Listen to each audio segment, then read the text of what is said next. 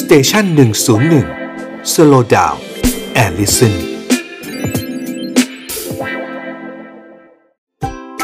Health and History กับหมอต้น นายแพทย์กฤษดาซื่อรามพุทธ วันนี้จะขอคุยถึงเรื่องของน้ำมัน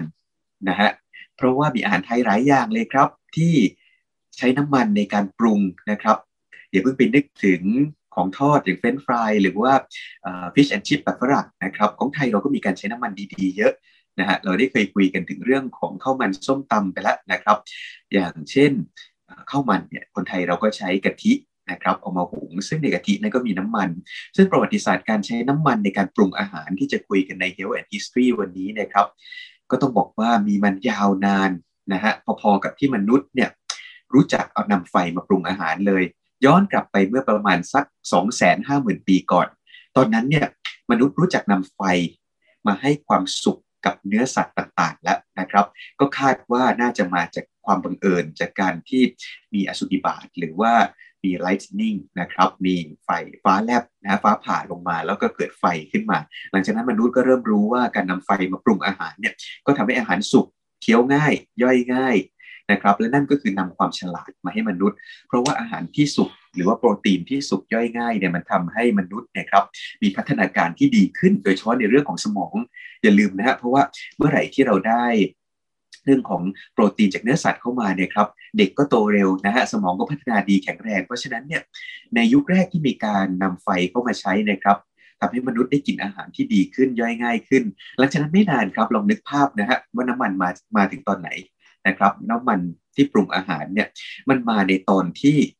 พอมนุษย์เอาเนื้อสัตว์เนี่ยครับเอามาย่างไฟแล้วมันก็จะมีน้ำที่ตกลงมาที่เรียกว่าเป็นไขมันจากเนื้อสัตว์นะครับที่ตกลงมา ตัวดริปปิ้งที่ฝรั่งใช้เป็นเกรวี่นะครับตัวเนี้ยน้ำมันที่มาจากเนื้อสัตว์เนี่ยอันเนี้ยก็คือเป็นที่มาของคุกกิ้งออยล์หรือว่าน้ำมันที่ใช้ทอดปรุงอาหารผัดต่างๆนะครับ ซึ่งก็แสดงว่าน้ำมันอย่างแรกที่มนุษย์เราใช้ก็น่าจะเป็นน้ำมันที่มาจากสัตว์ นะครับเป็นน้ำมันที่มาจากไขมันสัตว์ที่ย่างออกมานะครับ แล้วต่อมาเนี่ยน้ำมันพืชถึงเริ่มมีใช้ให้ทายครับว่าน้ำมันพืชนี่เริ่มมีใช้ตอนไหนหลายท่านอาจจะทายในหัวอยู่แล้วนะครับ ว่ามันเป็นของใหม่ไม่ใช่หรือจริงๆน้ำมันพืชเนี่ยครับเป็นของโบราณเหมือนกันนะครับนะฮะมีมาประมาณสักหกเจ็ดร้อยปีมาแล้วนานมากนะครับหกเจ็ดร้อยปีนี่เท่ากับสมัย กรุงสุโขทัยเป็นราชธานีด้วยซ้ำนะครับน้ำมันพืชไม่ได้เป็นของใหม่แต่อย่างใดเลย ทีนี้ในเรื่องประวัติศาสตร์หรือ health and history ว่าทำไมน้ำมันถึงเกี่ยวกับสุขภาพ และสุขภาพเกี่ยวกับน้ำมันที่ปรุงอาหารยังไงนะครับ เราได้คุยกันไปแล้วถึงที่มาของน้ำมัน ทีนี้เชื่อว่าหลายท่านคงจะเคยได้ยินน้ำมันสุขภาพ หรือว่าน้ำมันที่เราใช้ในการปรุงอาหารหลาย ๆ อย่างนะครับก็ต้องขอบอกว่าน้ำมันที่ใช้ปรุงอาหารหลาย ๆ อย่างที่เราเคยได้ยินมาเนี่ยล้วนแต่ดีทั้งนั้น แต่อะไรดีที่สุด บางท่านอาจจะบอกว่าน้ำมันมะพร้าวบางท่านอาจจะบอกว่าน้ำมันมะกอก บางท่านอาจจะบอกว่าเป็นน้ำมันมะกอกพรหมจรรย์หรือว่า extra virgin olive oil บางท่านก็บอกว่าเป็นน้ำมันหมูดีกว่าคุณหมอ จริงๆก็ต้องขอบอกเลยครับลองมาฟังกันดูนะฮะว่า health and history วันนี้ที่คุยถึงเรื่องน้ำมันเนี่ยเราจะมาไขปริศนากันว่าน้ำมันอะไรที่ดีที่สุดหรือใช้น้ำมันอย่างไรดีที่สุดนะครับ น้ำมันหมูที่คนรู้จักกันมานานนะครับฝรั่งก็ใช้น้ำมันหมูนะฮะ ไม่ใช่ว่ามีแต่ชาติไทยอย่างเดียวนะครับ อย่างใครไปอังกฤษนะครับ แล้วได้กินอาหารประจำชาติอย่างหนึ่งนอกจาก fish and chip แล้วก็คือ Yorkshire pudding นะครับ Yorkshire pudding เนี่ยไม่ใช่ขนมนะครับ แต่มันเป็นเนื้อย่างหรือเนื้ออบแบบอังกฤษที่กินกับแป้ง ซึ่งไอตัวแป้งที่ทำมาเป็นพุดดิ้งเนี่ยครับ มันจะเป็นแป้งที่ใส่มันใส่ไขมันวัว หรือไขมันหมูมาด้วยนะครับ ซึ่งพวกนี้ก็ถือว่าเป็นการใช้ไขมันสัตว์มานะฮะในทางตะวันตก นะครับเขาจะเรียกว่าลาดหรือพวกไขมันสัตว์ฝรั่งแถบอิตาลีหรือชาวอิตาเลียนเนี่ยรู้จักไข่ใช้น้ำมันหมูน้ำมันสัตว์มาตั้งนานแล้วนะครับ รู้จักใช้ไขสัตว์มาในการช่วยปรุงอาหารให้มีรสอร่อย เพราะอาหารอะไรก็ตามครับ ที่จะทำให้อร่อยนะฮะเคล็ดหรือว่าเมนูอันนี้เนี่ยครับเป็นสิ่งที่เชฟมิชลินทั้งหลายรู้ดีก็คือว่าจะต้องใส่ส่วนของหนังซึ่งมีน้ำมันหรือไขมันอยู่ด้วย เพราะว่ารสชาติต่างๆ ของอาหารที่ปรุงเนี่ยครับ มันมาจากน้ำมันนะฮะรสชาติจะอยู่ในพวกไขมัน เช่นหนังสัตว์ หรือว่าตัวส่วนของมันของสัตว์เช่นเราสังเกต ถ้าเรากินเบคอนจะรู้สึกว่าอร่อยเขากินเนื้อหมูทั่วไป หรือว่ากินเนื้ออกไก่เพราะมันมีไขมันอยู่ ไขมันคือแหล่งรวมโอชะ เพราะฉะนั้นนี่คือเคล็ดลับถ้าใครอยากจะเก่งพอๆกับเชฟมิชลินก็ขอให้ใช้เคล็ดลับนี้นะครับทีนี้เนี่ยครับน้ำมันหมูหรือว่าไขมันจากสัตว์เนี่ยมันมีข้อเสียก็คือมันมีไขมันอิ่มตัวเยอะ นะครับกรดไขมันอิ่มตัวหรือ saturated fatty acid มันมีผลเสียต่อสุขภาพถ้าได้รับมากเกินไป คือทำให้เกิดการอุดตันที่เส้นเลือดได้ เพราะฉะนั้นเนี่ยครับไขมันอิ่มตัวทำให้อุดตันก็ต้องจำเอาไว้ว่า ถ้าจะทอดไข่เจียวด้วยน้ำมันหมู ก็ไม่ควรจะทำทุกมื้อนะครับ ทีนี้มาดูว่าน้ำมันพืชบ้างนะฮะน้ำมันพืชที่เขาว่ากันว่าเป็นพระเอกนะครับเรามาไล่ดูกันอย่างเช่น น้ำมันมะกอกนะครับน้ำมันมะกอกที่ดีที่สุดก็จะต้องเป็น extra virgin olive oil นะฮะซึ่งเป็นน้ำมันมะกอกแบบที่หีบมา ไม่โดนความร้อนหรือว่าสกัดเย็นทำไมการไม่โดนความร้อนถึงมีผล เพราะว่าการที่หีบนะครับหรือการบดพืชเพื่อเอาน้ำมันเนี่ยมันจะมีความร้อนที่เกิดจากการเสียดสีเพื่อเป็น friction heat ขึ้นมานะครับใครเรียนฟิสิกส์ก็จะจำได้นะครับว่าการเสียดสีการเกิด friction ทำให้เกิดความร้อน เพราะฉะนั้นความร้อนเนี่ยทำให้เกิดข้อเสียยังไง มันทำให้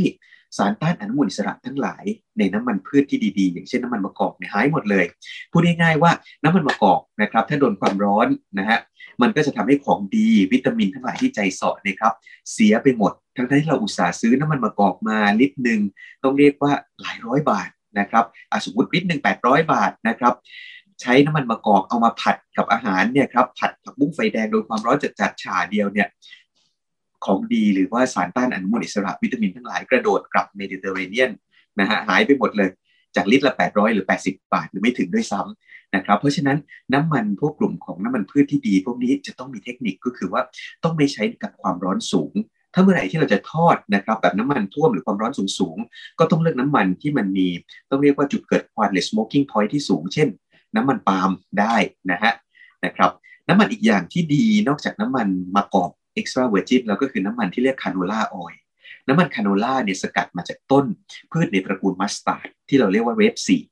นะครับใครไปยุโรปใครไปอินเดียเห็นทุ่งสีเหลืองๆนะฮะและไกด์บอกว่าเป็น rapeseed นั่นแหละครับก็คือที่มาของน้ำมัน canola oil